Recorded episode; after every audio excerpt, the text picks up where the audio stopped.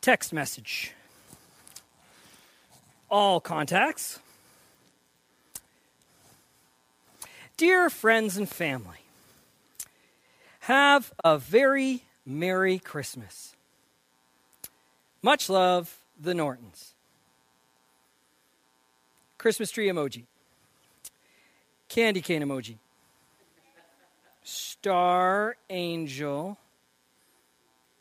Donkey, donkey, sheep, sheep. Donkey, sheep, donkey, sheep. Smiley face emoji, baby Jesus emoji, exclamation point, exclamation point, exclamation point. Send. Well, it's done. It's not even Christmas Day, and my Christmas greetings have been sent. I didn't make the whole card or letter thing. Uh, how many people got their cards or letters out in time? Anyone? Show of hands. Whoa. Whoa. Well, well, if you did uh, get your Christmas cards or letters out, uh, here's what you paid in postage.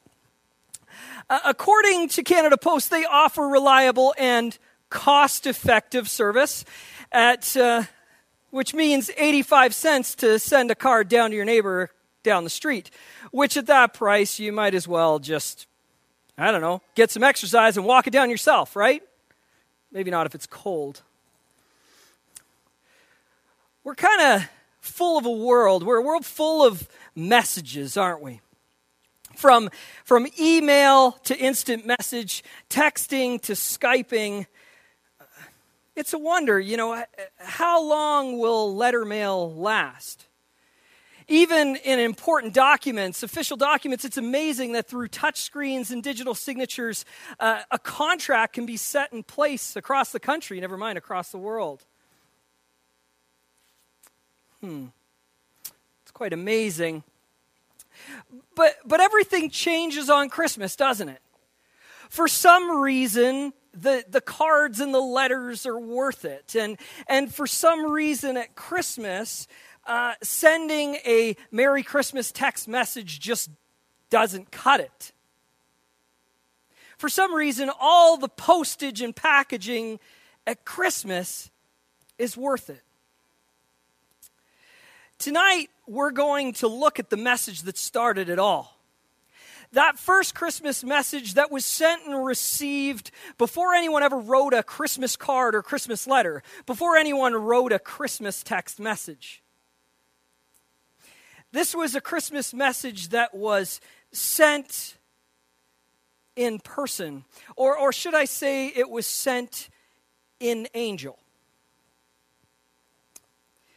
In the Bible, Luke 2, to be exact, we read of an account where, where God sends an angel to some shepherds to give them that first message. And, and, in verse 11, the angel speaks and he says, Today in the town of David, a Savior has been born to you. He is Christ the Lord. Let's dive into that message a little bit more, shall we? Who's giving this message and, and who's this message really for? The Bible says that it was an angel of the Lord that gave this message, meaning that God sent an angel to speak on his behalf. That's pretty amazing, but it gets better. You see, God chose to reveal that first Christmas message to a group of shepherds, which at first glance doesn't seem like a big deal, but for first century Israel, this was a huge deal. I like how pastoral leader Randy Alcorn puts it. In Christ's day, shepherds stood on the bottom rung of the Palestinian social ladder. They shared the same unenviable status as tax collectors and, wait for it, dung sweepers. Yeah, I said it, dung sweepers. Any kids find that funny? Any adults find that funny? Okay. Excellent. Well, well, what does that mean? Well, that means that if shepherds were worthy enough to get this great message, then anyone and everyone is worthy enough to receive this message. Everyone, including you and me. Now, what's in this message? The angel said, He, meaning Jesus, is Christ the Lord. What does that mean? What does Christ mean anyway? Uh, according to Easton's Bible Dictionary, Christ can be defined as anointed, the Greek translation of the Hebrew word rendered Messiah. The official title of our Lord appearing 514 times in the New Testament.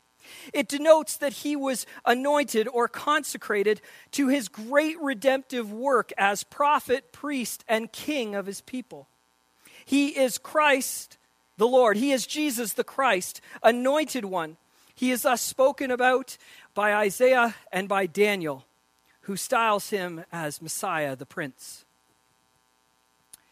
God's people, the people of Israel, eh, they had been waiting for over 400 years to see the coming Messiah, to see the Christ. You see, he would come and restore what sin had broken a covenant relationship with their heavenly Father. Lo and behold, the Father would send his Son for all people, not just the people of Israel.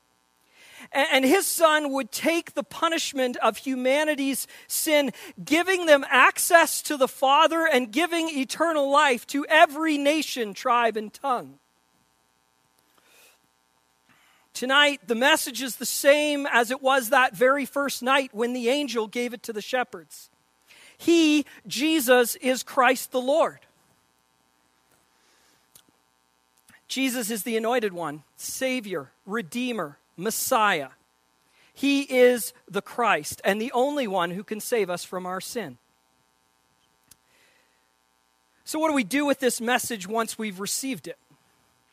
This Christmas, this Christ Mass, we should be con- compelled to ask the question Do I believe this message? Do I believe that Jesus is merely a historical figure? Or do I believe that he did come to save me from my sin? Do I believe that he, Jesus, is Christ the Lord? And if I do believe that message, then I should be compelled to spread that message to anyone and everyone I meet. It's no secret that Christ and Christmas are connected, so why not fill them in on a few details? After all, the, the cost of postage pales in comparison to the cost that he paid on the cross to save us from our sin. Now, that's a message worth writing home about. Let's pray. Dear Father, thank you for sending your Son to die for us so that we might gain eternal life with you. And how amazing that you would choose to send him in the form of a baby so humble, so meek, so helpless. I thank you for that, Father. As we go tonight and celebrate Christmas and tomorrow morning, may we not forget the message that started it all. He, Jesus, is Christ the Lord. Amen.